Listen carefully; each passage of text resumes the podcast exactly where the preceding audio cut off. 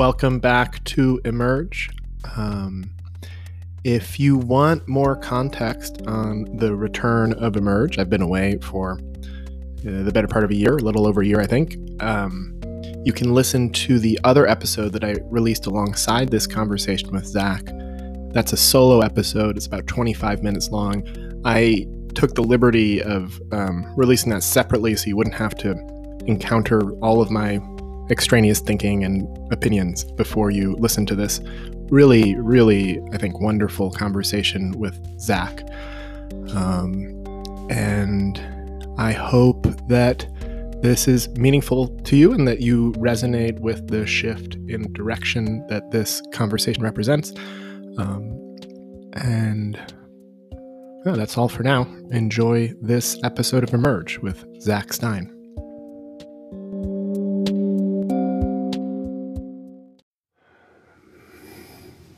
Yeah. So as I said, I, I do feel like a quality of nervousness. Um, this is the first conversation I've had in about a year for my podcast. Uh, about a year ago, after I came out of a 75 day solo retreat, I had a conversation with you in this room.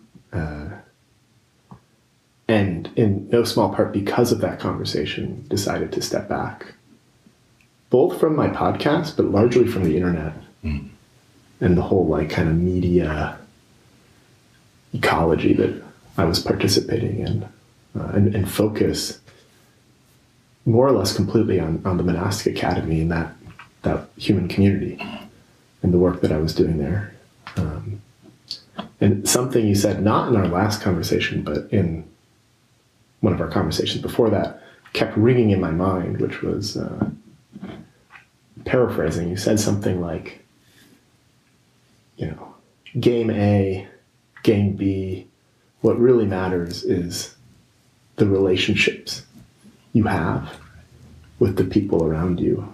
And I think something that I've really appreciated about our conversations is that you are relentless in, to me, you, you, you appear you occur to me as relentless about focusing on what really matters and not getting lost in fashion or what might attract attention. Like you're you're you're aware of, and in a way, you your work is a response to the attention economy, but it's not captured by it in the way that I see so much of what amounts to intellectual discourse. Uh, totally. And I, so I, I was open by really deeply appreciating that and, and recognizing for me how deeply my life and my work is informed by witnessing that in you and in, in our conversations. Um, and so, you know, as I sort of retreated from the internet, retreated from a lot of this discourse, um, what I focused on instead was this human community at the monastic academy and a real lived engagement with this question that I think you ask throughout our conversations and in your book about like what is the education that we need now in this time between worlds in order to you know one way of saying it in order to create the kinds of human beings or the kinds of human minds that are an adequate response to the meta crisis in the way they live, in the way they perceive and participate in the world. And, you know, in digesting your work to the degree that I have been able to, uh, and my life and training and work at the Monastic Academy, I have come to see or take on uh, the perspective that the most, perhaps the most critical aspect of that education is ethics. So Rob Burbea, who's a teacher who passed away about a year ago, meditation teacher, who I very deeply admire and uh, been very inspired by, he said in one of his last lectures, which was on soul making and ethics, he said, um, "We don't need more Buddhas in the classroom. We need more Jesus turning over the moneylender's table. That's actually what this time of ours is inviting. And so I have this question. I'm kind of coming to you partly with this curiosity of like, what is education of ethics? What does it mean to train in ethics? How would we create the kind of education that people would move through and on the other side would say, yes, this is an ethical mm. person, right. knows how to grapple with ethical issues and, and do so in a trustworthy way. Um, and so that's kind of like my, where I'm coming in right. with. Uh, and I have like specific directions I, would like to explore with you, but I'm curious like what comes up just with that frame. Well, first of all, just kind of humility and gratitude for just the for what you said about my work and and there ha- it hasn't been intentional the way I've been, been engaging with the attention economy.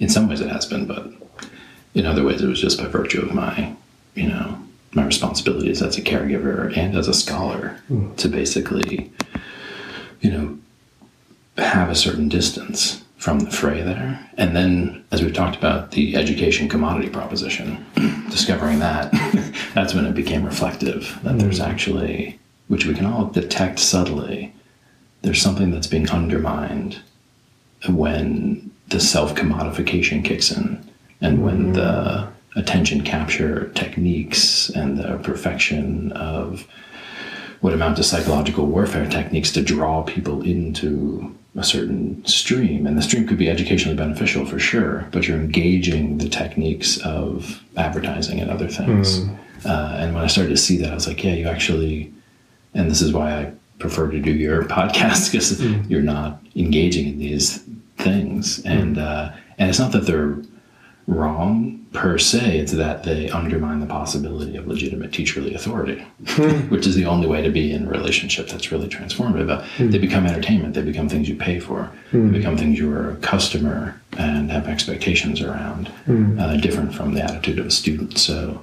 When, that, when those ideas locked in as I was finishing my dissertation with the education commodity proposition, then I then it did start to become a more of a uh, kind of a practice, like yeah. not a set of rules, but kind of like how do I navigate yeah. this? And right.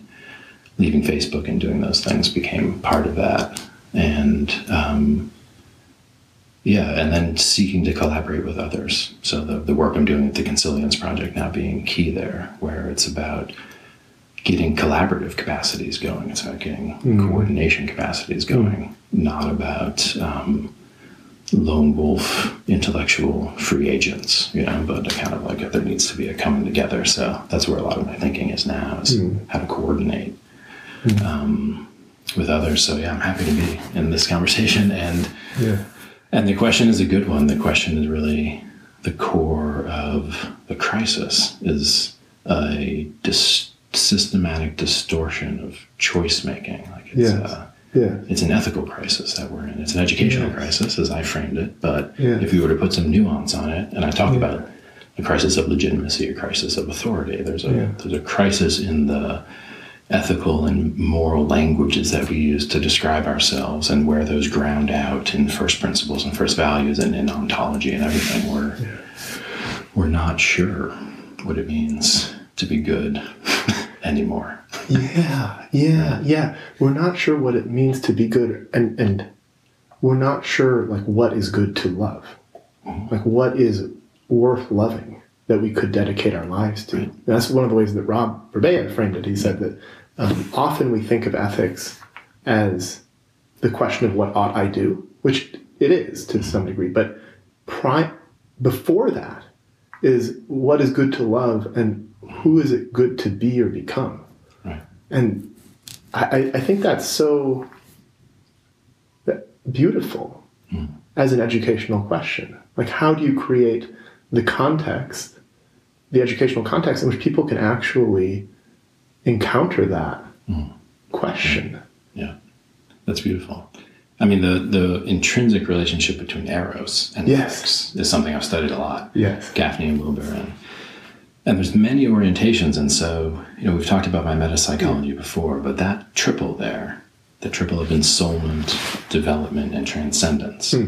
Um, and you can see the Stoa videos for the details there, but and I'll get into it here, but it correlates with at least you know it corresponds to at least three different kind of big conversations about ethics Yes. uh, and what you mentioned about what is right to love, what is right to aspire to be, the virtue ethic, the, Yes. ethic, the ethic of the virtuous individual, regardless of the outcome and regardless of the world. Yes. Um, this is associated with the transcendent in the metapsychology. Um, the ought of the moral law, which binds us in mutual obligation by virtue of being persons, is the domain of ensoulment, personality. It's the richness of the life world um, made articulate in moral judgment. And then the calculus of utilitarianism, uh, the focus on what the outcome of your action is Yeah. and the efficiently executing of the right action Yes. is associated with development. Right. And which is where ethics usually gets reduced to in our In Western Discourse, in. Western culture, habitually with the emergence in the 17th century of uh, you know what we know of the modern kind of uh, ideologies, yes, you had uh, basically utilitarian approaches to ethics being the, the, the one that was respected as being scientific, and so they Right. put intuitive ethics and even Kantian, like which they knew about deontological ethics. These things were interesting Yes. but they were in this kind of realm of emotion and intuition, and they weren't scientific and rigorous and almost quantitatively renderable the way mm-hmm. the utilitarian calculus is. Now, utilitarian calculus is a utilitarian calculus, like it, it's very real. Hmm. and if you're trying to do good things, you need to think in a very concrete way about hmm. will what I do actually result in what I intended to do? Hmm. uh, and so util- utilitarianism has a huge moment of truth, but the classic debate between, let's say, you know, like a Habermas who's taking a, a deontological view, which is that notion of the moral law, which is the Rawlsian view, right? They argue with the utilitarians because they say, hey, there's a lot of things that would be very efficient and optimize the good for everyone that we would completely disagree with. Right. So, like for example, there's a science fiction story. I can't remember, but it's basically a utopian society, and there's a party taking place, and everyone's participating, and you learn that everything's perfect, but the whole society depends upon the torture of a single child, mm, Yes. right? So, from a utilitarian perspective, it's like, I mean, come on, right? Millions of people living basically a perfect life. The only thing I have to sacrifice is this one child gets tortured for a long time. Right? Rawls and Habermas and Kant and the deontological tradition, like, whoa, no, mm. you can never make anyone into an end. Mm. Excuse me, you can never make anyone into a means to mm. an end. Everyone is an end in themselves. We are obligated to treat people a certain way just by virtue of their being persons, irrespective of how they factor into the utilitarian calculus. So there's been that tension there between utilitarianism and the kind of theories of justice of Rawls and, and Kant. And then both of those are looked at askew by those who hold a virtue ethic, like a mm. Stoic or a Buddhist ethic, mm. who are basically saying it's actually less about the outcome and not about what I owe you, but about the way I am with myself, myself, my mm. integrity to my own best image of what's possible for me, the ability to maintain emotional control and to be um, uh, to be infidelity to the image I hold of myself as a virtue. Um, Uh, like the love that I have, Yes. the- my aesthetics and personal relationships, the quality of them, the intrinsic value to them, placing that above anything that has to do Yes. with the moral law or utilitarian Right. So they each have a moment of truth. Right. And good ethical education works with them uh, in their relationship um, and finds the different languages uh, that are appropriate for the different and the different symbols and images that you need to, to work with um, hmm. for those for those domains. So so that lays out that sense of like yes, it's about what's good to love, but it's also about what I owe you by virtue of being a person. And it's hmm. also about what's in the best interests of everyone in hmm. terms of outcome. Mm-hmm. so the three forms need to be accumulated. And again, I'm, you know, my background is in, I studied Rawls. That was the focus of my dissertation, and then studied Kohlberg very deeply. Um, but who's a moral psychologist, Yeah. uh, and Habermas and, and many others. Uh, and so, but there's there's so many different models in each of those. Yes. There's many different forms of virtue ethic. There's many different forms of uh, kind of moral law deontology, Yeah. and there's many different forms of utilitarianism. Yeah. Uh, Yes. And so, the goal would be to take the best, Yes. most reasonable of each of them, uh, and then weave together a, a, a meta ethical, Yes. meta psychology, essentially. Yes. And and um, so the virtue ethics belongs in the ensoulment, or is that in the Virtue ethic is in the transcendence. Interesting. Yeah. Okay. And then the Rawlsian kind of Is in the ensoulment. ensoulment. Huh. Yeah. Huh. It, that's counterintuitive to me. I think. Uh, I, I think of virtue in terms of like having an image of myself as a virtuous being and wanting to live in accord Right. with that. And so that's the symbol of your self transcendence, which you can actually practice alone. Huh. And of course, it's going to interanimate with your ensoulment process. But the ensoulment is about going down and into the relationships with the others that you're bound to mm. in life. Mm. Um, and so that's mm. why the ensoulment practice is like the moral law is painful. Like the moral law makes puts you in the clutches of life. Like what, Yeah, what do you right. do when there's a dilemma between this person you have an obligation to and this person you have an obligation to? Like Right. that happens. It's a legitimate moral dilemma. Right, It's like the antinomies that might be implicit in the Yes, moral. and it requires being down and in the relationships, Right. um, and in the images of uh, the success or failure of your actions vis-a-vis the law that is implicit between you. And again, that's so that's the deepest level of the of that tradition. Um, and so the virtue ethic is, yeah, like I said, the Stoic, the mm-hmm. Buddhic, Buddhistic, focusing on the, the symbol of self and the symbol of mm-hmm. transcendence, which in many ways is what one does in a context when the when the moral world is corrupt mm-hmm. and when the utilitarian calculus is obviously unjust and out of whack, then you can actually still be a good person. Even though it's impossible to intervene in the political system and impossible to intervene Yes. like in family systems and other places Right. to make something whole, you can Yeah. still be a good person. You can still have your integrity. you can still have your integrity. Yeah. And so that's the transcendent virtue ethic, basically. Um, And, and so there's this question that I've been, I, I'm going, um, we have a branch of the Monastic Academy in Canada.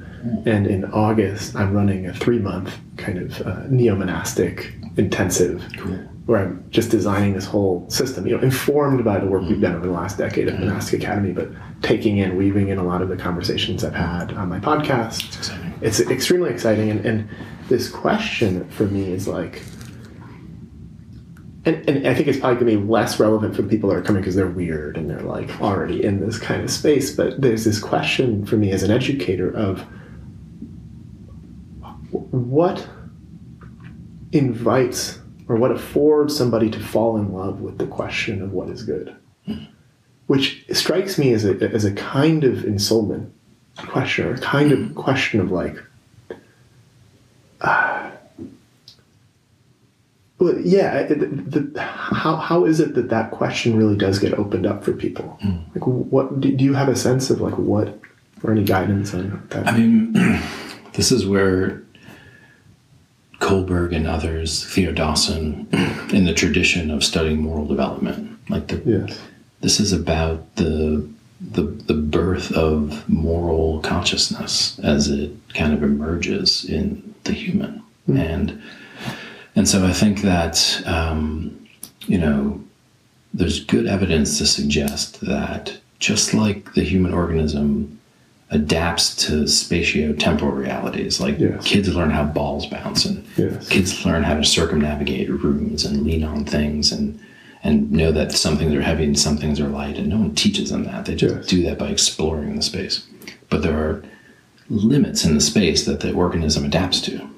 Gravity being a great example so the idea is that there are and this is me articulating moral realism, that there are comparable deep structures to the moral fabric of human relationships, which kids bump into, mm-hmm. just like you can bump into a wall or miscalculate the weight of and importance of, just like you can think mm. something's light or mm. cool when it's actually mm. heavy or hot.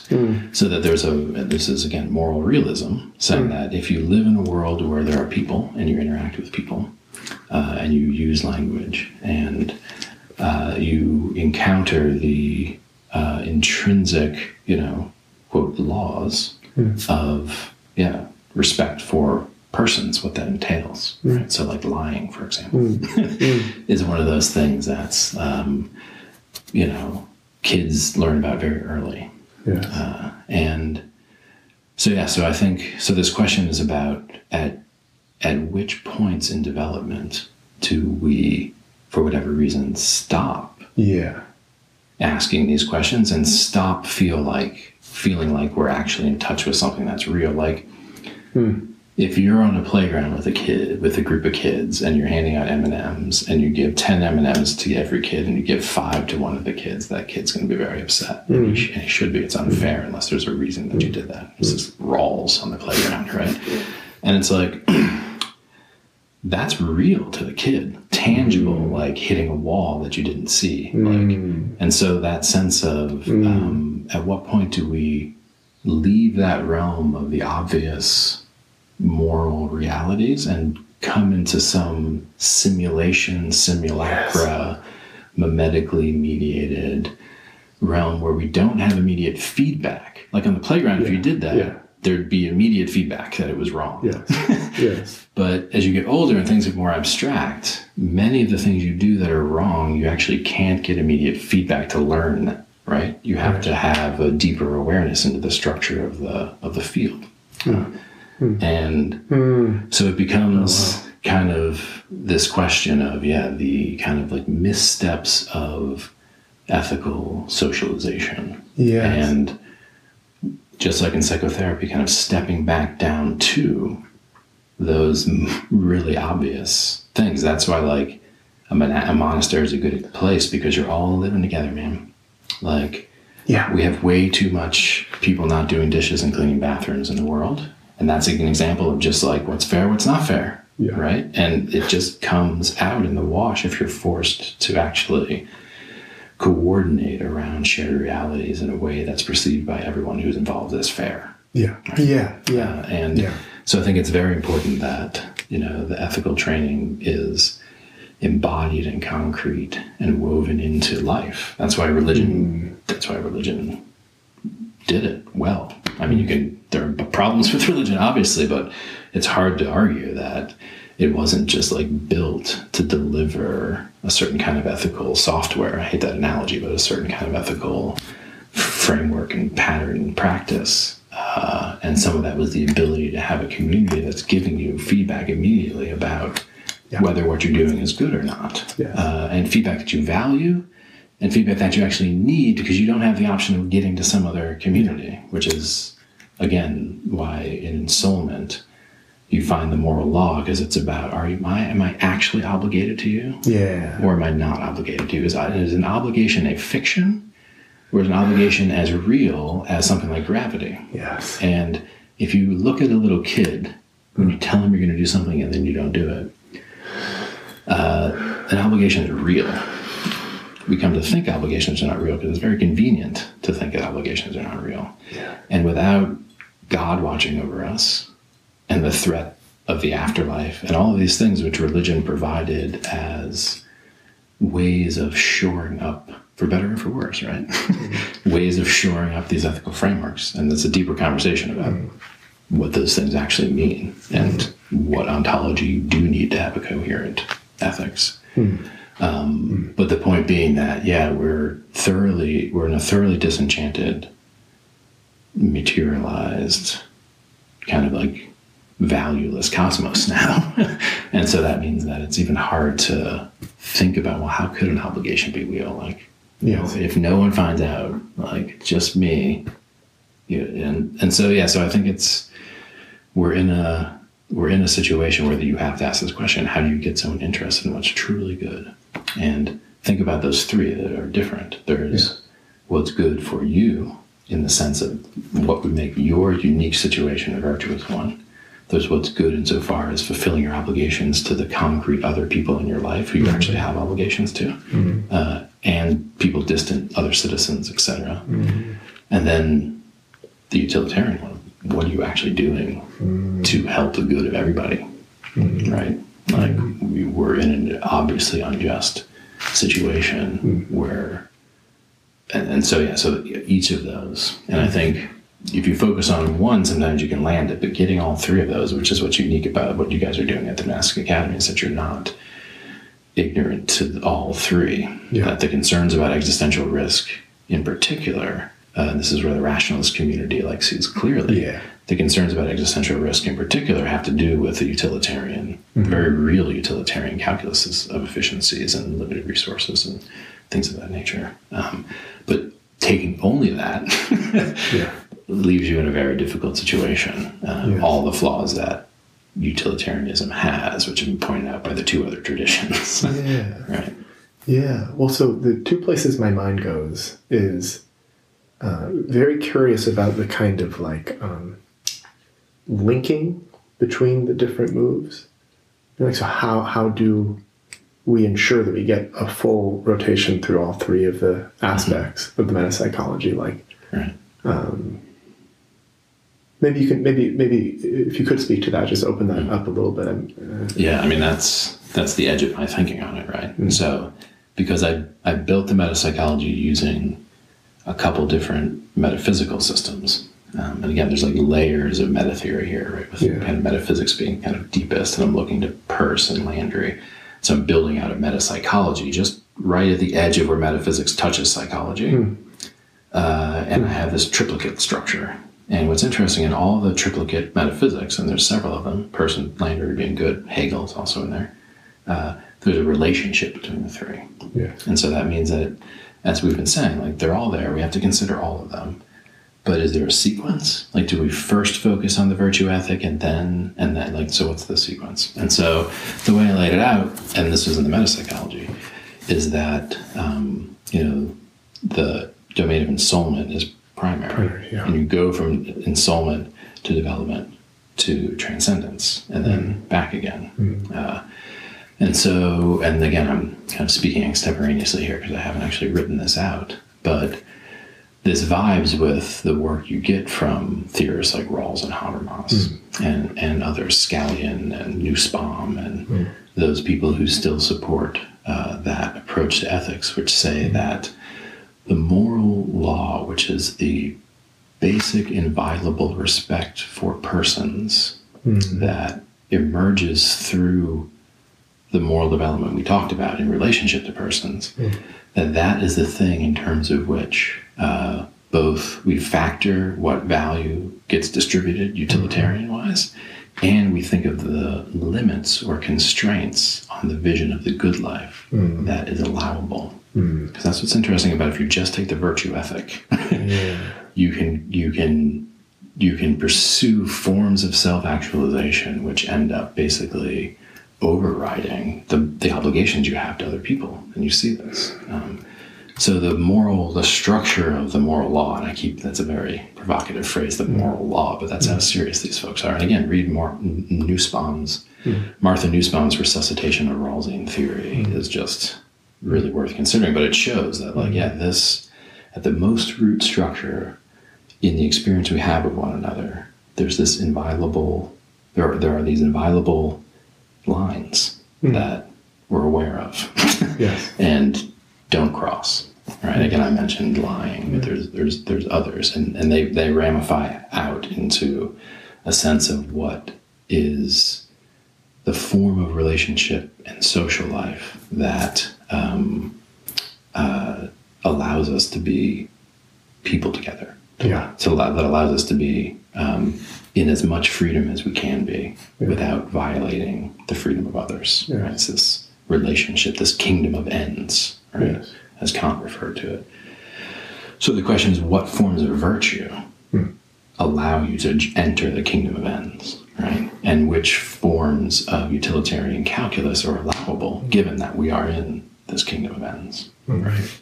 Um, and so those forms of virtue ethic, which make it impossible for you to communicate with others, you know, um, would make it so that you couldn't you couldn't be a part of a moral community, even though you're an exemplary human being. Right. And presumably, like creating space for and opening up the feedback loops and form and like deepening the communication within a community context would afford more ethical reflection that would then refine Right. your ethics. Exactly. Yeah. So the and this is this is where you end up. You end up with a a form of community life Yes. essentially that allows for the ro- the rotation between those three to be healthy. That you can't have mm-hmm. ethics alone. You just can't. You always need to have it be in a community.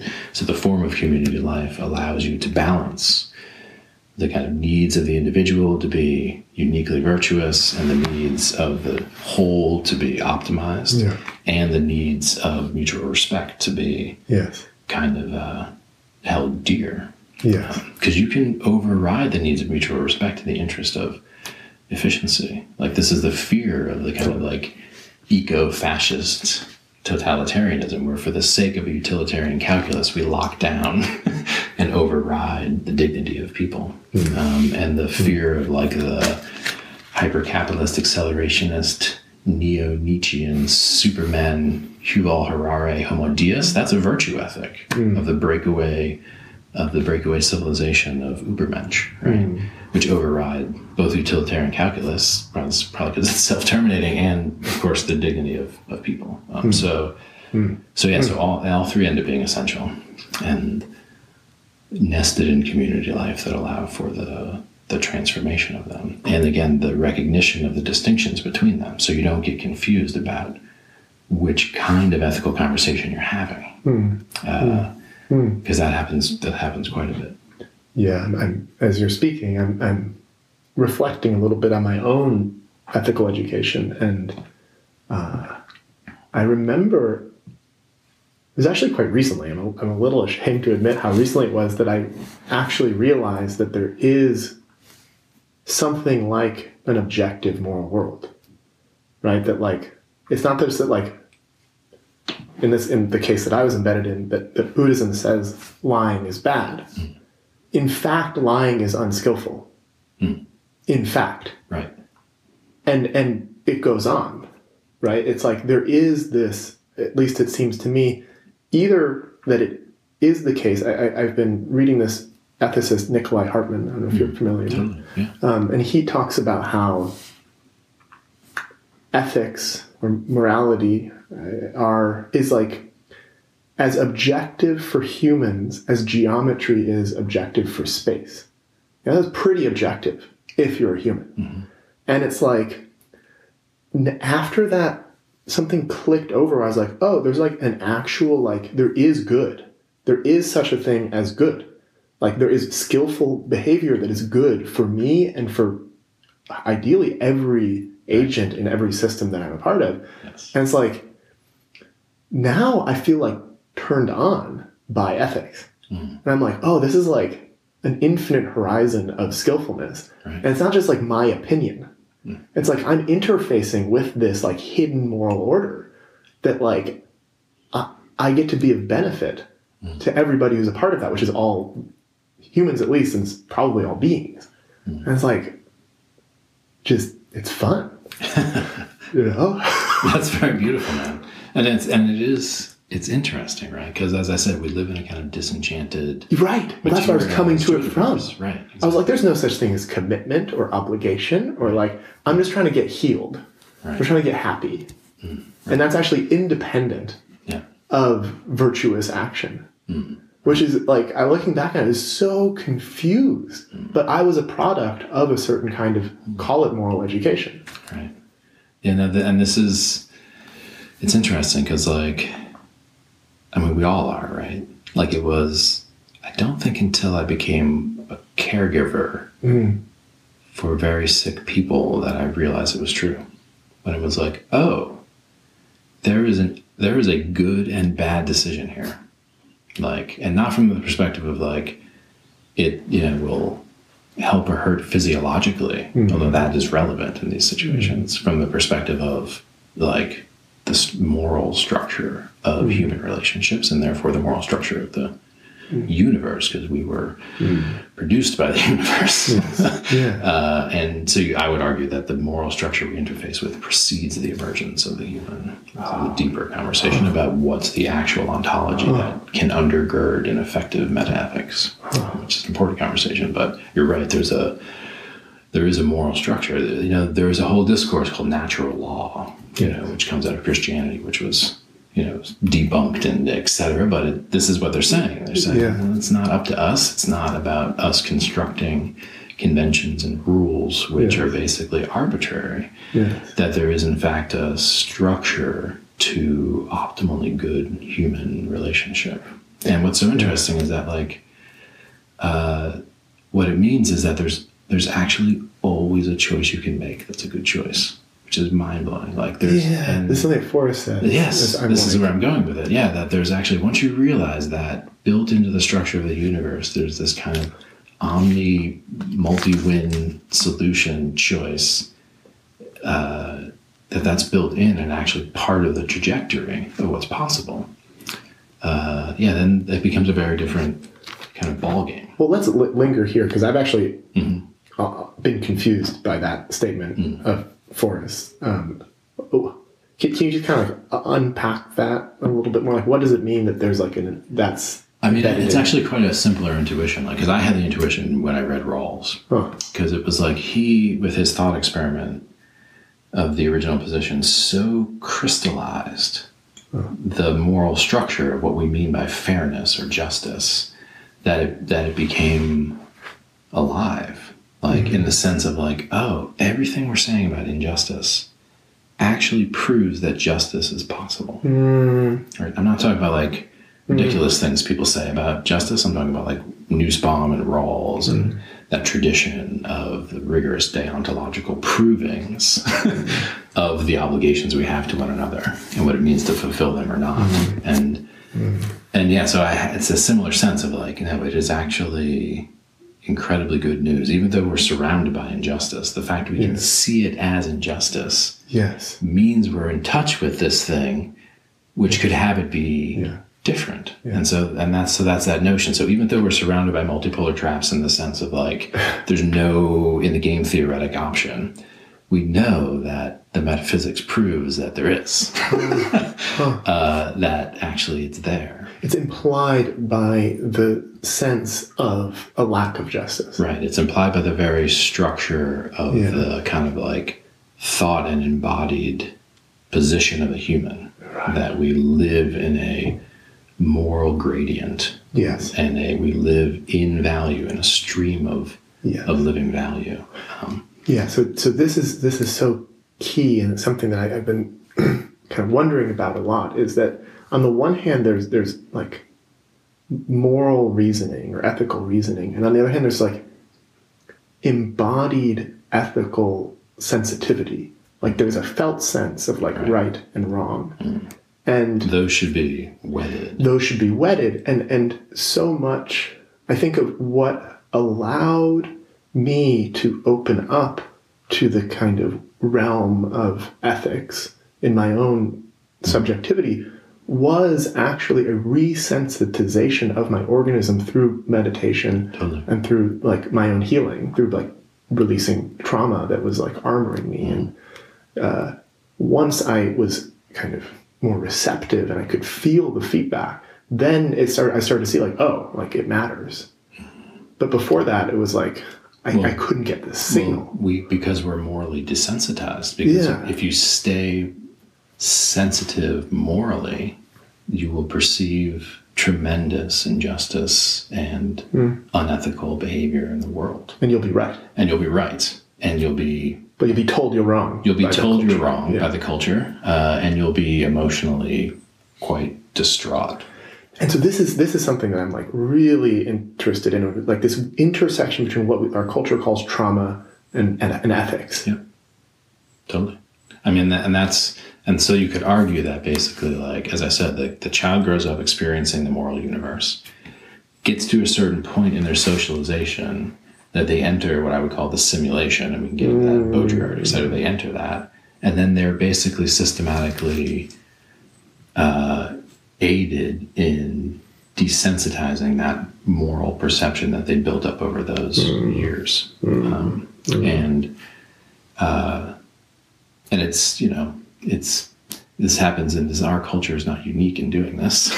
Yes, uh, we just have very powerful technologies now uh, and are dealing with much graver ethical dilemmas, uh, Yeah. which means that the both what one is perceiving and what one is then astutely tr- and like you know defensively trying to not see those things are are kind of uh, more frightening and evil now than they've been before i would argue um, like existential risk being an example of something that we've Yes. become ethically desensitized to and just learned Yes. to live with Yes.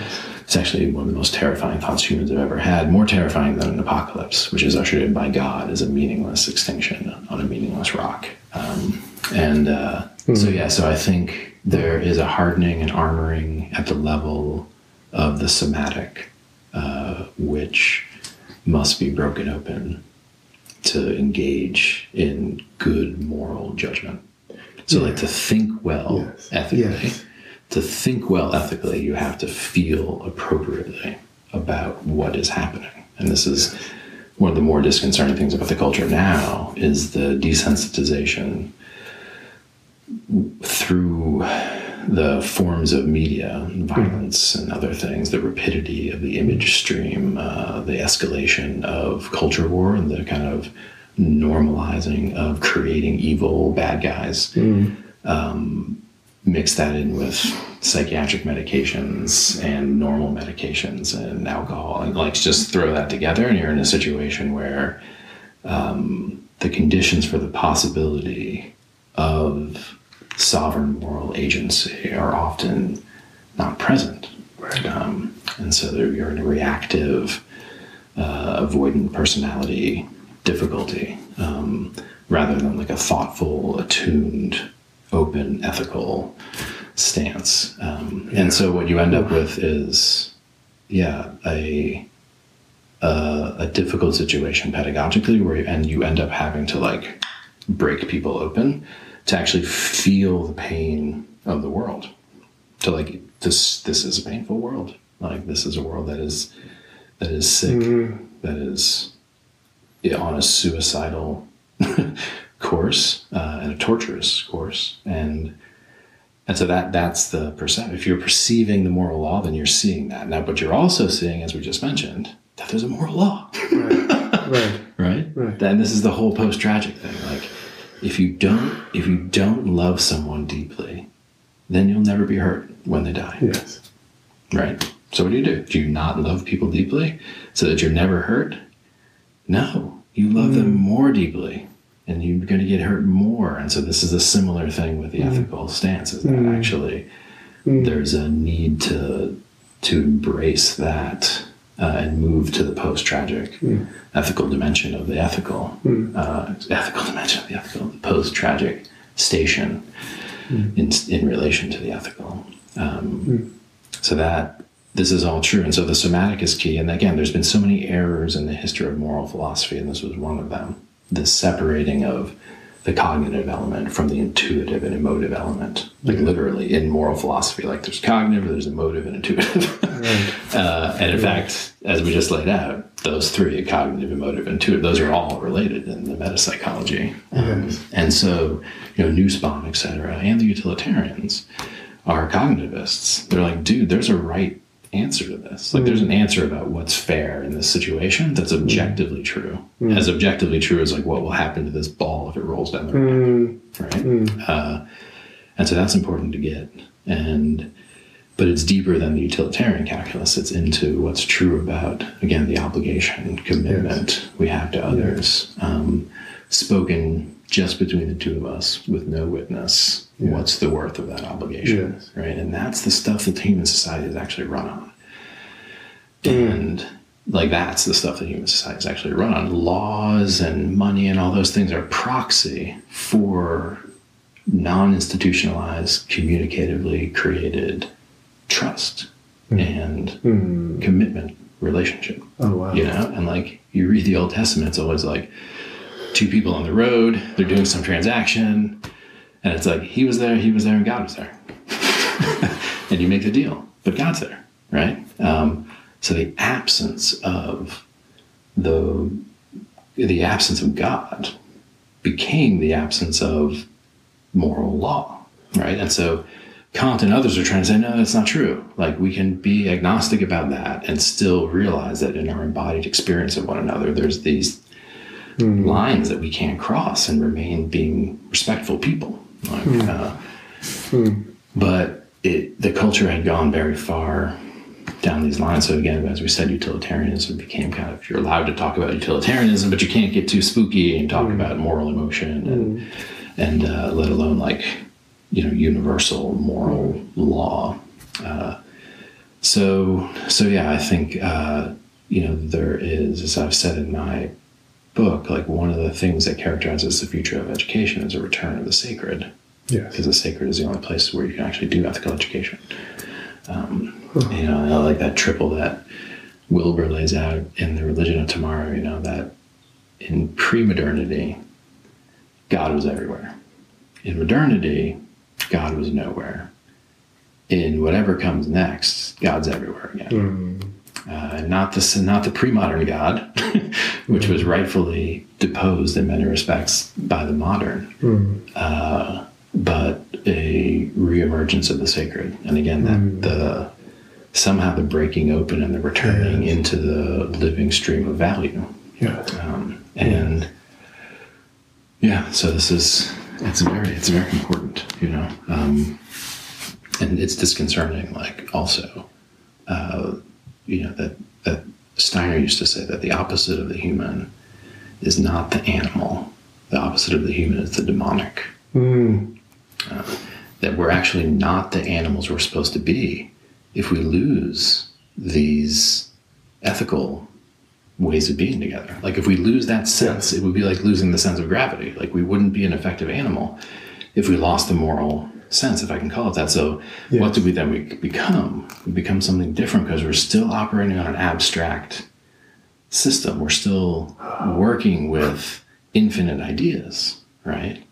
Um, anyway, so that that's the I think what's disconcerting is that it's it's not just like yeah the fail states are ugly when you start to get yeah. when you start to get the breakdown of the fundamental breakdown not just of like ethical frameworks but everyone thinking that we need to find an ethical framework but the breakdown of the idea that there could ever be mm, an ethical yeah. framework which is where right. we're at which is different right. Right. which is different than debating which ethical yes. framework we should deploy is the basic idea like yeah it's an interesting conversation but it basically doesn't matter yeah we'll let the ai decide right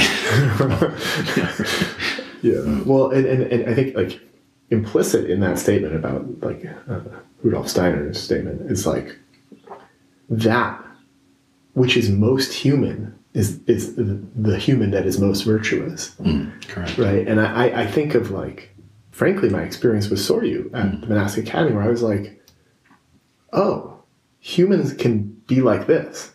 Right. I want to be like that. Yep. Like that's awesome. That's super cool that you can be that good. Yeah. And, and this is how moral education has traditionally worked. You know, right. It's through the moral exemplar who's in an embodied community, who's not advertising themselves as being moral, who's showing you every day through yeah. what they do in embodied community that they are. Uh, that's a tremendous lesson. And yeah, I mean that is is one of the it's one of the only ways, frankly. Mm-hmm. And it's and James Mark Baldwin used to talk about this. Like you need the moral ideal. That's why Jesus, yes. Jesus and the Buddha are so interesting. They're different, but they're they're those ideals of possible self. But when they're fiction, it's not the same as when they're when they're there and actually doing it.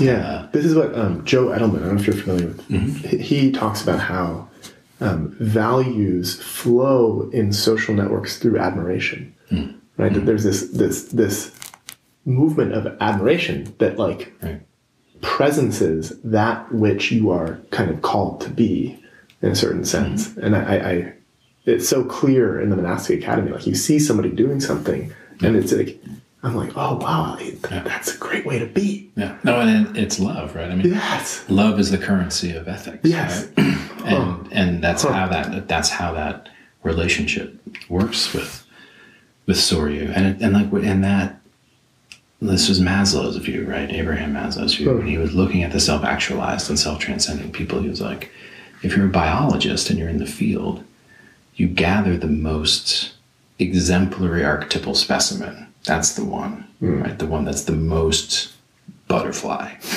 like that's the that's the that's the monarch butterfly. You want that nest out there. That right, that, that bird's nest out there exactly. And she's feeding her babies now. The bird's nest, hmm. it was so bird's nest. Like, I'm not going to take a broken bird's nest or whatever. Like, so that notion of like what is the most human, you know, like what's the deepening of the human into its full potential. Um, that that that's one of the dimensions of the ethical. I would put it in the virtue ethic in many ways. Like, what's that full potentiality? Um, and again, now as we said, the balance is important. So you can get people pursue that spiritual teacher route, Yeah. but not remain embodied in community. Yeah. And therefore, precisely by becoming an incredibly powerful, virtuous being, they've actually not done well by the other dimensions of their ethical responsibilities, right?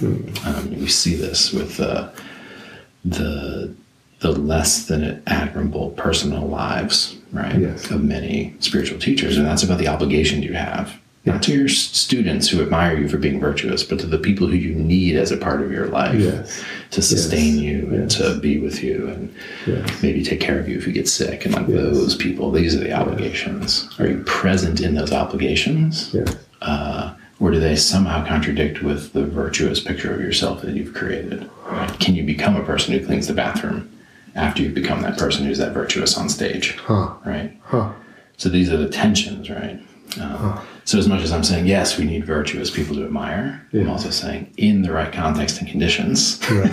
where they can actually be tested in the other dimensions of their thing, Yes. right? Yeah. Because you could also be he's virtuous, but he miscalculates the utilitarian thing, and then, Yeah. and then the community fails. The, the money runs out. There's disputes, like you know what I mean. So, so it's the full dimensionality of it. But yeah, without those exemplars, you've and that's another thing. Like we live in a culture now that is actually kind of built to make it impossible for those exemplars to emerge. like there's like Or be recognized. or to be recognized precisely and so yeah there's a yeah there, again the, the idea of creating those containers of ethical socialization outside the stream of the culture Yes. uh, which require kind of like a breaking open and a Yes. re-entering into the living stream of value yes. um, and then the finding the languages and conversational spaces that allow for that to begin and then the places where you go to be uh, you know to be proven essentially. To be proven. To be tested to be to see if it if it works. if it works. Yeah. right? that's the only way. Like you can't teach a kid to play basketball and not have him play basketball. You know what i mean? Like you that has to be done just like you have to kids have to explore tons of different go outside and balance on different things to get the full range of their sensory motor experience you have to be exposed to all of these different contexts to, to, to build all, Mm, all your of- ethical range. all your ethical range, yes, all of your yes. different capacities to to interface. And now it doesn't mean you should put yourself in some crazy situation of, of ethical heroism. Right. You gotta go do a service trip or something. Right. And these things are actually getting you away from the obligations that you may actually have that are more concrete where you're at. Right. So now we're back to the like be where you are. That's where the obligations are. Um, so yeah, so I think it's uh, it's super admirable.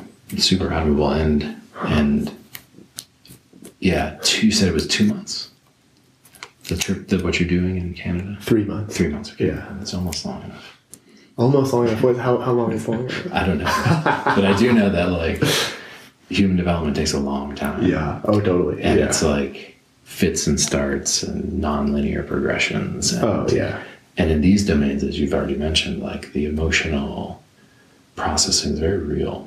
Well, th- this is something that I think uh, p- part of why I wanted to start my podcast again or release more episodes is to kind of like really look at this point around tr- what we call trauma or emotional healing mm-hmm. and ethics. Because so much of the discourse around what do you call it, like self development mm-hmm. uh, or human development, as I see it, at least in like the popular culture, is around healing and, and trauma healing. Mm-hmm. And like as you speak, it's like the question comes to mind like how much of what we call trauma is just like stunted moral development. Hmm. Hmm. I mean, it's so interesting because, like, so there is across animal species, especially in mammals, biophysiological trauma response, neurochemistry, things of that nature. So there's there's in one sense a pretty precise biological definition of what trauma is in the brain hmm. and how that works, right? Yeah. Yeah. But then there's this word trauma that we use, which is used very broadly to describe uh, terrible things that happen to people, mm-hmm. that or things that people experience as terrible, which may or may not actually induce that brain state mm-hmm. of actual quote unquote trauma. So that's the first thing worth mentioning. So we're working with that broader definition. Yes. That's what most people are are referring to. And as we already said, like if you maintain your moral sensitivity, like the kind of moral sensitivity you had when you were like seven or eight years old, you would be traumatized by your interaction with the world. Um, you would move into situations naively expecting to trust that people will treat you with respect, and you'll move into situations imagining that no one will take advantage of you and that people mean what they say. Right. And those things will be disproven. Because you're living according to the moral order that you perceive, and you say "Oh, people ought to treat each other with respect. Right. And then when that doesn't happen, there's a way in which that is Yeah. traumatic. That's Exactly. traumatic. It's traumatic and it's cynicism inducing, right? So Yes. To the degree that you're kind of like because another aspect of moral education is that people are not always moral. so like sometimes we think we're doing moral education by only showing the virtuous side of life, not preparing to deal with that. So you know, most of the rich ethical frameworks have languages of condemnation as well as languages of praise. Right? So the analysis of evil is as important as Yes. the analysis of salvation and sin. Um, so you get a kind of naive, pre-tragic, pre-cynical moral sensitivity, which gets trounced by the world, right? Hmm. And then usually it falls into tragic, cynical, amoral or immoral kind of hmm. relationship, um, where a lot of what you're doing is preserving self-esteem through group membership when you're hmm. kind of signaling moral virtue, but you're, there's not a deep embodied sense, as there had been, that my god damn it, there's a good and a bad way to be, regardless of what you all think, right? Um, and so the idea is that a kind of post-tragic, post-cynical re-entry into the stream of value, which accounts for the fact that many people are living outside of the stream of, of value. Um, that's what's needed, and then and then there's an ability to re-engage actually more effectively, um, in a sense, because you're you're not naive about the actual situation that humans are in. Uh, so yeah, this notion that a lot of what is experienced as trauma by people is actually unprocessed moral information. Something like that, right? That, Yeah. that the experience is one of them perceiving that there's something profoundly wrong Yes. with how society is working. And they almost have to like turn away from that Right. in order to continue. Well, and they're being told that no, there's nothing profoundly wrong about how society is working. Like, and and so there's this deep duplicity that's detected, um, and then because there's nowhere else to go, there's not some other society you're going to go join where. Uh, you know there aren't giant factory farms making you know like so you just perceive all of it and it becomes very difficult to hold to hold it. So you retreat from the stream of value um, because to stay in it's too painful it's traumatizing. Yeah. um, and so yeah so that sense of trauma and especially reactive trauma ends up um, undermining in a kind of almost cynical way the kinds of conversations that could allow for actual healing, which are the conversations that allow you to enter the stream of value again. Um, but they're, those are those are emotionally complicated, difficult conversations, more emotionally than complicated than the than than some of the things that that traumatic responses can elicit. Um, and again, it's not that people don't get traumatized; they do. Right. And I'm saying like the people who actually get traumatized, like real trauma, that's some serious shit, and should not be confused with someone saying something you didn't like in Yes. class, right? Yes. Which is sometimes Yes. described as traumatic. Um, Right. And so, like, we first need to know what the hell we're we talking about here. Right. Um, and so, yes, people are traumatized. Um, but the pervasive sense that many people have that, like, somehow everyone is traumatized, I think is an awareness that, yeah, everyone is kind of having low grade trauma afflicted upon them by virtue of their moral sensitivity being consistently violated by the society that they live in. And that's such a profound reframe of how most people consider this, which I think that that same insight typically gets translated as a very like individualistic journey of personal healing and happiness and not a pointing out of the profound interconnectedness of our moral sensitivity and like that we're Right. all intrinsic moral beings Right. who are kind of like put in this horrible situation where we can't help but compromise our or see in most cases can't help but compromise our moral integrity. Right. Yeah, that's the game. I mean, It's incredible though. animals eat other animals. Like it's a it's a dog eat dog universe, uh, but it's also a universe where you know mothers feed baby birds and Yes. wolves take care of the sick. Um, so yeah, there's there's no ethically neutral place to stand in the universe. There's no ethically neutral place to stand in the universe, uh, and so yeah, you're in the game. like, and there are rules. Uh, and yeah, I think it's it becomes uh, eventually too hard to keep playing by those rules, and so then you basically try to find a way to quote heal yourself so you can enter this other game, right? Out of the out of the stream of value, um, the game that's traumatizing you when you're trying to play by the moral by the moral framework, uh, game A, let's say, right? Yes. Um, and so a lot of what I see is people, and this became the whole field of psychotherapy, right? Like, how do you adjust to this world? This is the how do you become optimized to succeed in this world, right? Right. Um, this has long been the question. Of course, Erich Fromm, right? You know, is it should you can should you be sane in an insane society? Like those basic foundational questions at the root of psychotherapy. We're kind of like brushed under the rug, I think, especially with the psychopharmacological approaches, where it ends up being this um, question of, well, you know, you're not going to fix this immoral society. work. Yeah, so you better find a way to basically get along with it and not, just not be so upset by it.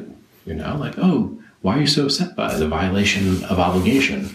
You know, why are you so Like upset? as you say that I get chills. Like that is That's- evil. yeah, yeah.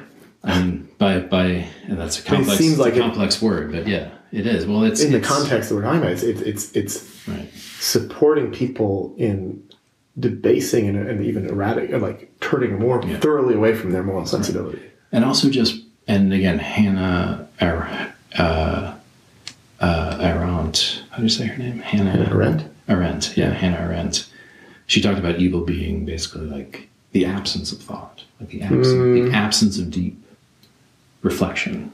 Uh, and so that's what they're promoting. Like, you know, don't think about these deeper layers and structures of what's moral and what's ethical. Like, you know, go with the flow. Like that's evil is it's the benign, everyday, common acquiescence. That's the that's the evil. We think of evil, you know, like concentration camps, right? yeah. But but even then, like, and she was talking about that. That quote's actually from her book on fascism. So she Right. was talking about Nazi Germany. Like, yeah, the concentration camps, of course, evil. Like, that's when you think about the definition, sometimes you'd look at.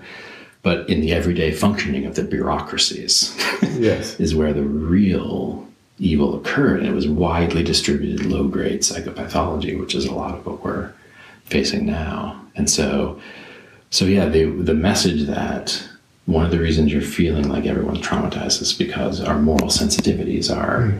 Being continually violated by the society we live in. The problem with that message is that now what? like the message of healing, return to the world, succeed like you never thought you would before in the world because now you're healed.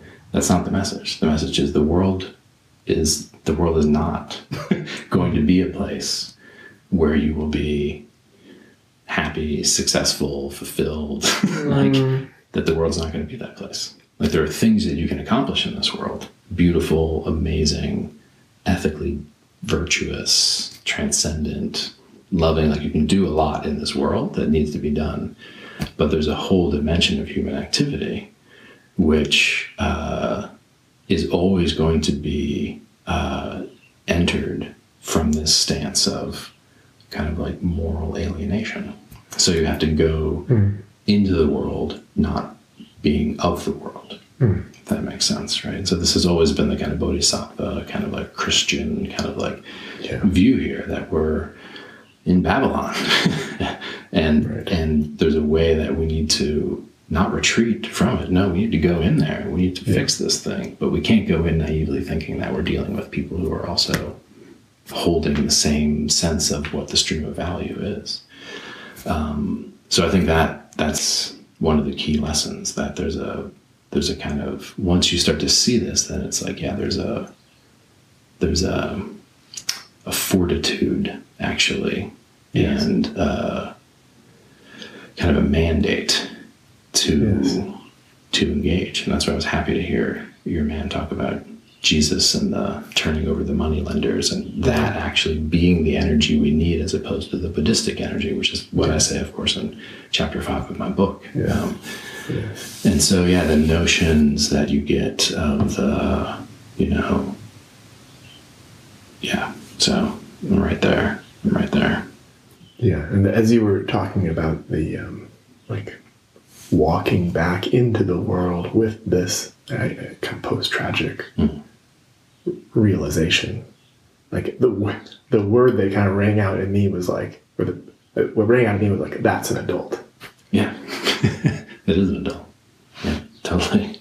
I mean, that's and again, the we've talked about the crisis of intergenerational transmission, and if if we're right about that, then it would mean yeah, there's a there's not many adults out there, um, and yeah, the adult is is that person who takes that kind of responsibility for themselves and the situation and others, um, and takes it unconditionally Yes. they don't take it because they're being watched or they're going to get a reward.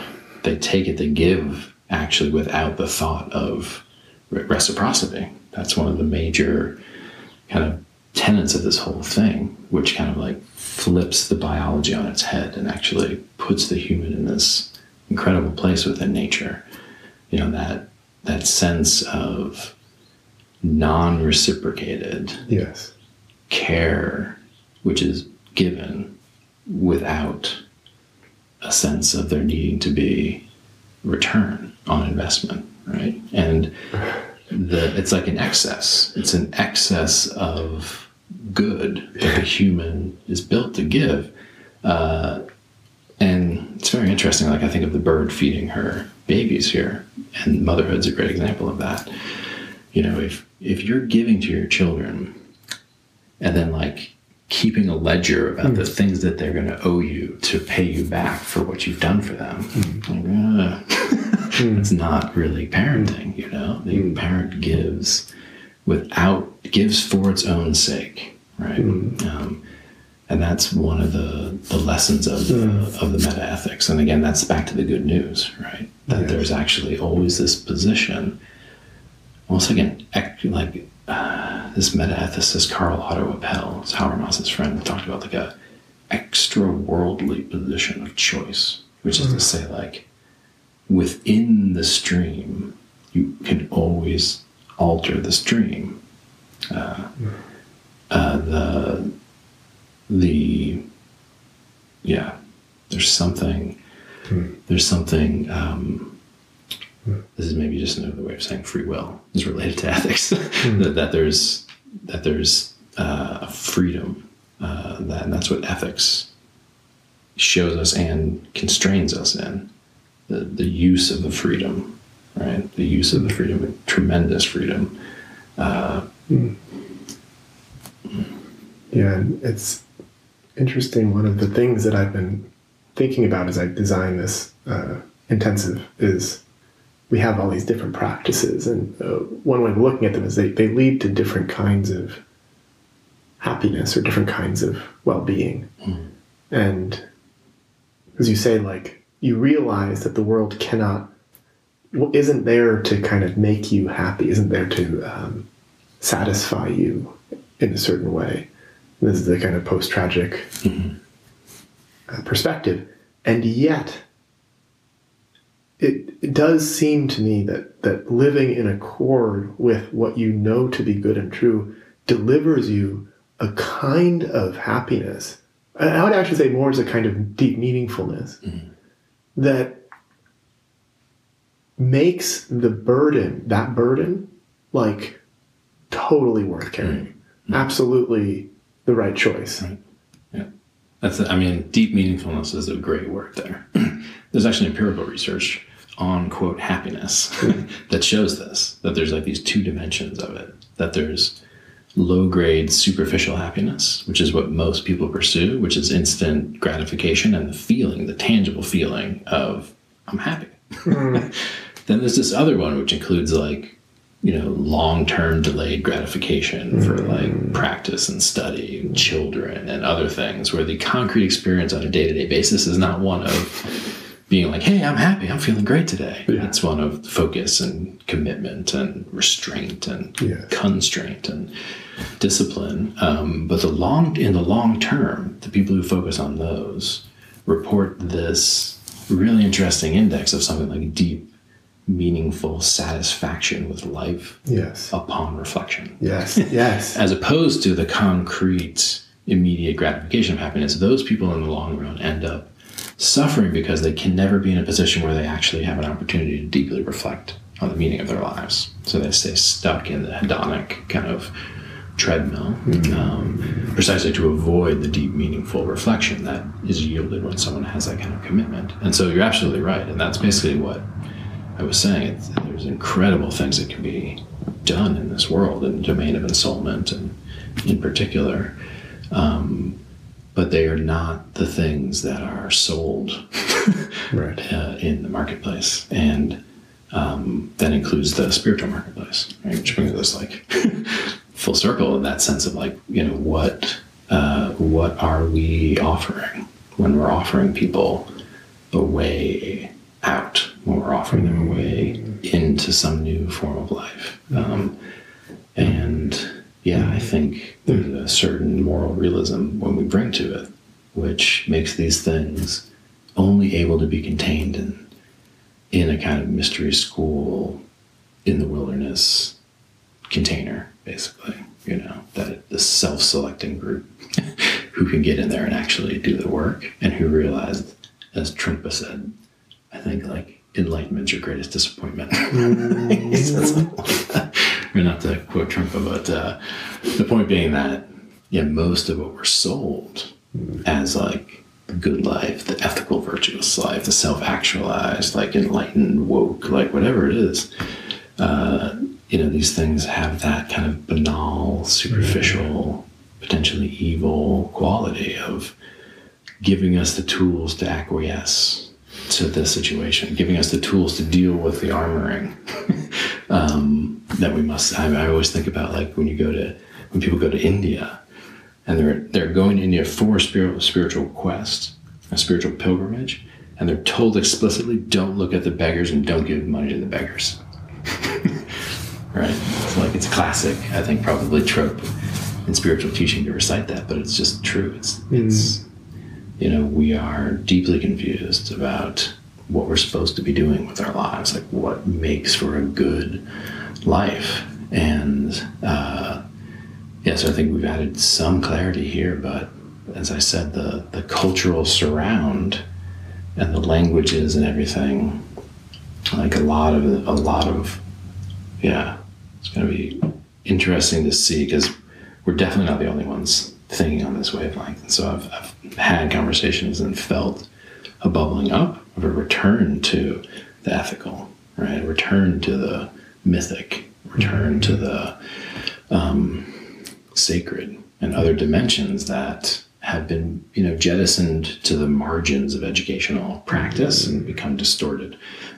so somehow a re-centering, like kind of like the Bildung movement, which Yes. is often talked about, like a, a major recentering and making more primary these forms of enculturation and education, precisely when the old forms of education are completely irrelevant, which is my whole the whole point of my my book, really. You know. Um, yes. So, I think the one like the last place I'd like to spend a little bit of time is uh, lifting up something you said earlier, which resonates with me, but I don't actually understand why. Uh, I thought it seems like a worthy place to spend some time. Which you said, um, you said love is the currency of ethics, and you you also opened up a little bit saying the uh, talking about the significance of the relationship between er- eros and ethics. Yeah.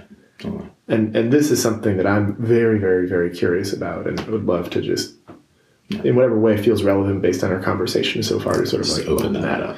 Yeah, I mean, this is core to the work I do with Gafni, the Center for Integral Wisdom. That phrase, love is the currency of ethics. It might as well be his phrase. you know, I think his was like love is the currency of connection or something. Hmm. But yeah, the the idea is that just like there's been this tension between cognition and emotion, hmm. right? There's been this tension between eros and ethics. That ethics is a practice of self denial. Yes. It's a practice of the deadening uh, of our alive, visceral, desirous intentions that ethics just suppress those, right? And uh, that's probably the worst thing that ever happened to thinking about ethics. And what's so interesting is that none of the great ethical theorists talk that way because they're like when you read Socrates and you read others, like there's a there's a visceral enlivening that occurs when something ethical is on the line.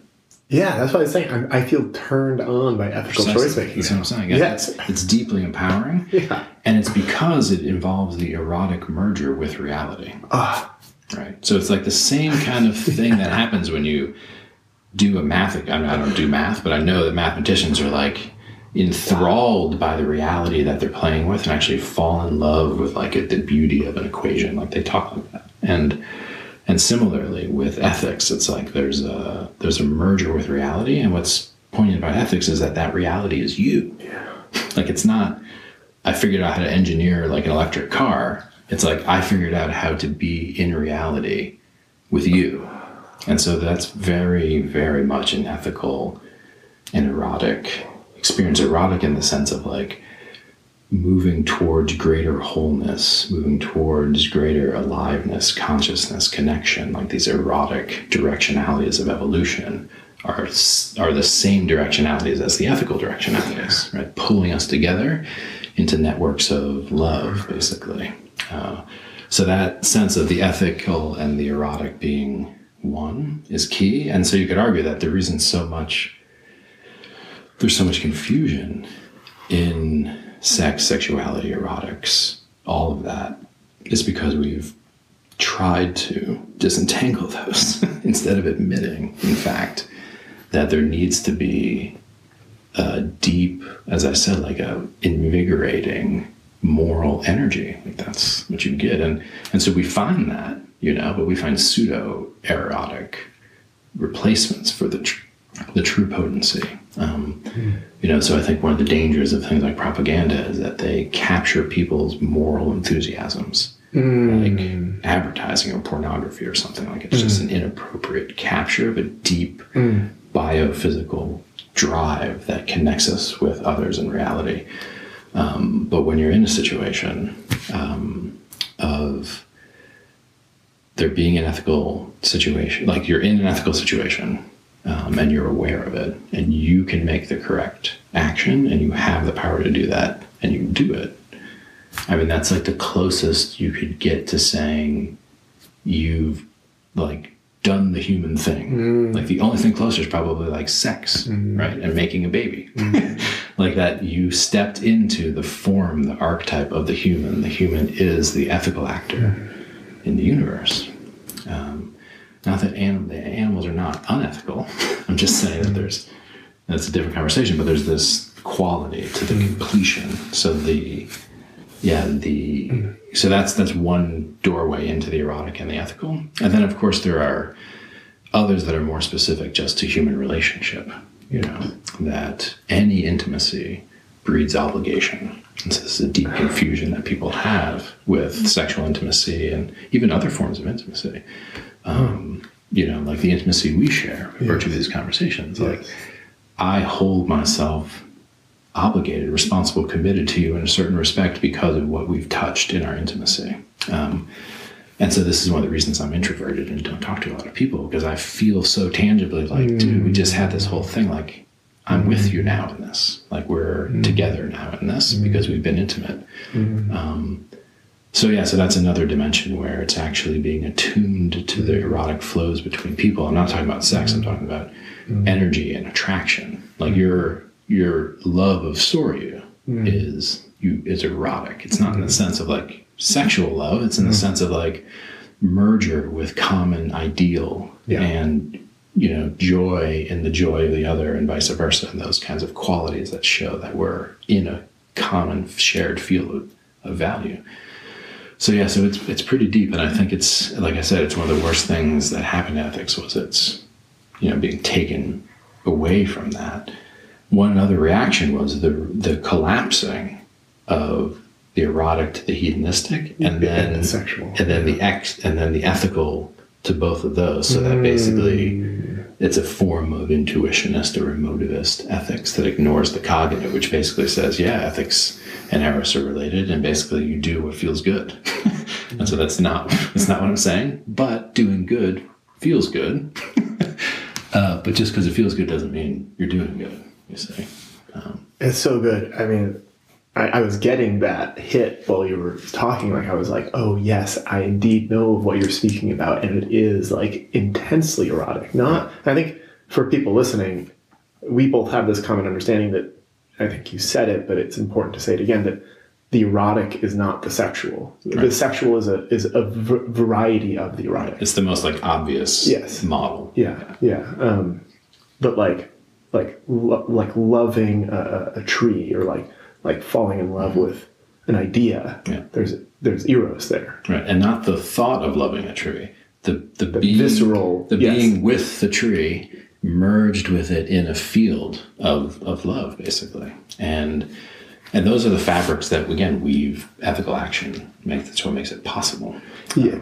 And and I what came to mind uh, is so we do a lot of circling mm-hmm. at the monastic academy. We we've talked about circling mm-hmm. previously, and one of the you know say ethics within circling is to follow the aliveness.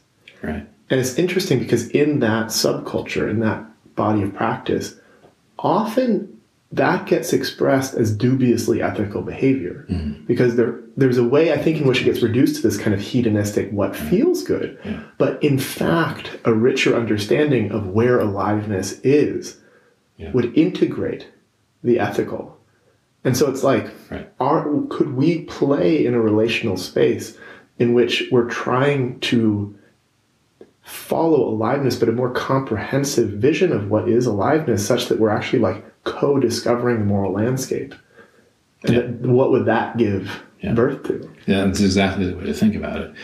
The advice to follow the aliveness or follow the pleasure or follow the eros is good advice if you factor that there are levels of those, mm-hmm. right? That there are levels of, and this is again Gafni's teaching levels of pleasure, levels of erotic merger. And you definitely don't want to follow lower level aliveness and think that it's ethical. There's some context insert where it's perfectly fine to follow that, like when you're hungry, like you eat what you need to eat. Uh, um, but even with hair, like you need to pay attention to what you're eating. You can't just, you know. So, so there's a level of reflection that can be brought to that kind of advice, which merges with what I'm saying. But mostly that stuff is, um, yeah, like exculpating. It's getting yourself off the hook from mm-hmm. actual obligation and mm. kind of diving into something akin to a virtue ethic, focused mm-hmm. on feeling good and mm-hmm. self optimization and things of that nature.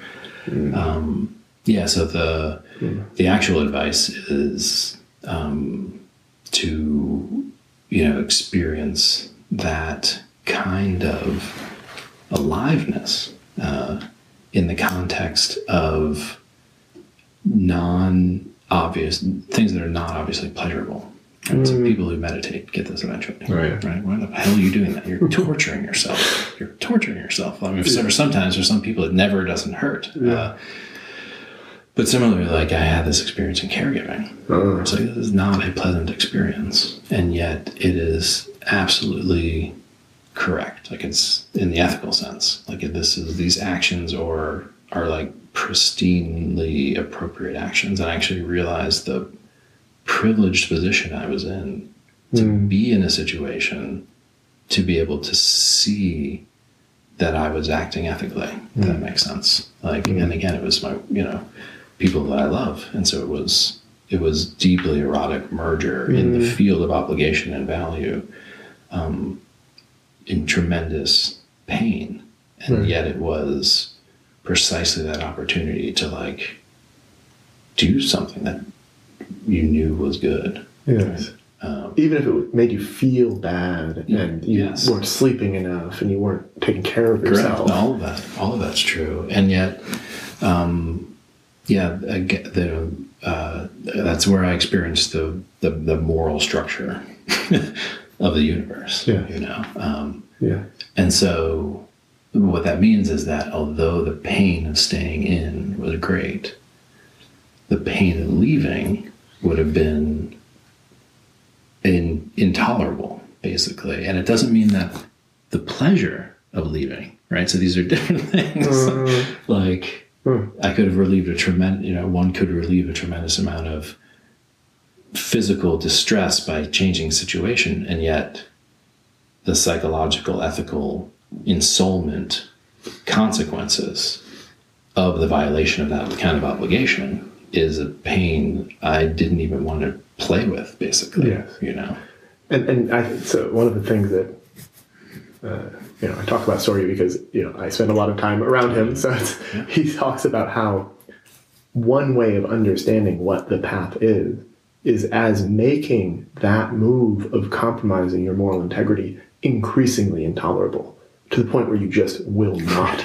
Yeah. you just won't. Nothing can make you Right. compromise. And th- this was the problem with stepping into that space as a caregiver is that like it was very hard for me to get a job to do normal things because I couldn't do bullshit. I just couldn't do bullshit, and I can't take your bullshit. Just don't give me Yeah. that because what I'm living in now is so much more real and tangibly that I'm just like I became so attuned, uh, and uh, and it's still that way. It's still that way. I feel hypersensitive to the ethical dimensions of of people's lives and our society right now, um, and yeah, so yeah, it's it's very interesting. And this is again, it's like what contexts and conditions actually create the experience for people of of the reality of the consequences of their action.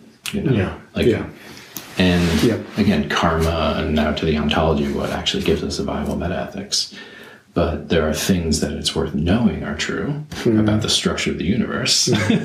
uh, and then there are things that you just need to experience as true by living with people. Yes. Um, and those need to kind of merge into a coherent whole. Um, uh, you know, if you're being told that there are consequences because of the, you know, structure of the universe to what you do, but every time you do something wrong, no one gives you actually any concrete feedback in your society. Yes. Right. then you're going to be like, "Well, I'm not sure that whole Yes. moral universe thing makes sense. I'm not getting any feedback that this thing is bad that I'm doing. Um, Yeah. and so, yeah, that's, I think, half the battle here is trying to figure out how to resuscitate those experiences. Uh, I remember when we talked, I don't know which it was, but when we talked about metaphysics and the metaphysics as a practice of being together in reality. Uh, and so that's what's needed a practice, and eth- ethical practices. Um, and yeah, It was really fun because the, one of the main things, spaces that I'm opening up to play in in this uh, intensive in August is a, a group process of ethical discovery mm-hmm. and kind of ethical sense making where we, we do dip into like emotional healing and and like working out relational tensions, but in service of choice making and refining mm-hmm. and sophisticating our own moral uh, wayfinding, mm-hmm. essentially, both as individuals and a collective. And it's, Right. it, it's so clear to me that one of the gifts of the monastic system is this deep community that, that as you say, that like so much, whereas I think it's the case that moral education is impossible outside of the context hmm. of living community. It is, it absolutely is. And again, I think, and I think legitimate spiritual teaching is actually impossible hmm. outside of that context. As I said, it's the virtue ethic versus the other two. And the only way to get all three locked in on an individual is to have them surrounded by a community that actually has moving parts and food and shit and all of that stuff. Dirty dishes, money. yeah, totally. All of that needs to be in there. Uh, I think that's essential. Uh, I think there's way too little of that. Um, and so that's always been my hope for what you guys are doing is that you actually have a context where there can be legitimate teacherly authority uh, in a world where it's very difficult to create that that context. Uh, and yeah, that's that's huge. Hmm. Thank you, Zak. Is there anything else that you want to say or express before we? No, I this? haven't just extemporaneously talked about ethics in a while, so this was fun. I appreciate it. Oh, cool. Yeah, I, I, I love I love it. It's um, I, I can tell how much I love ethics, of how much I get now, like viscerally, like excited and just like like you're speaking about it calls forth the love I have of hmm. it, and it's. Hmm. Uh, I have a, a lot of it is thanks to you. I think your framing of these topics has, has brought it to life in my life, and uh, really deeply appreciative for that. It's an honor. Thank you.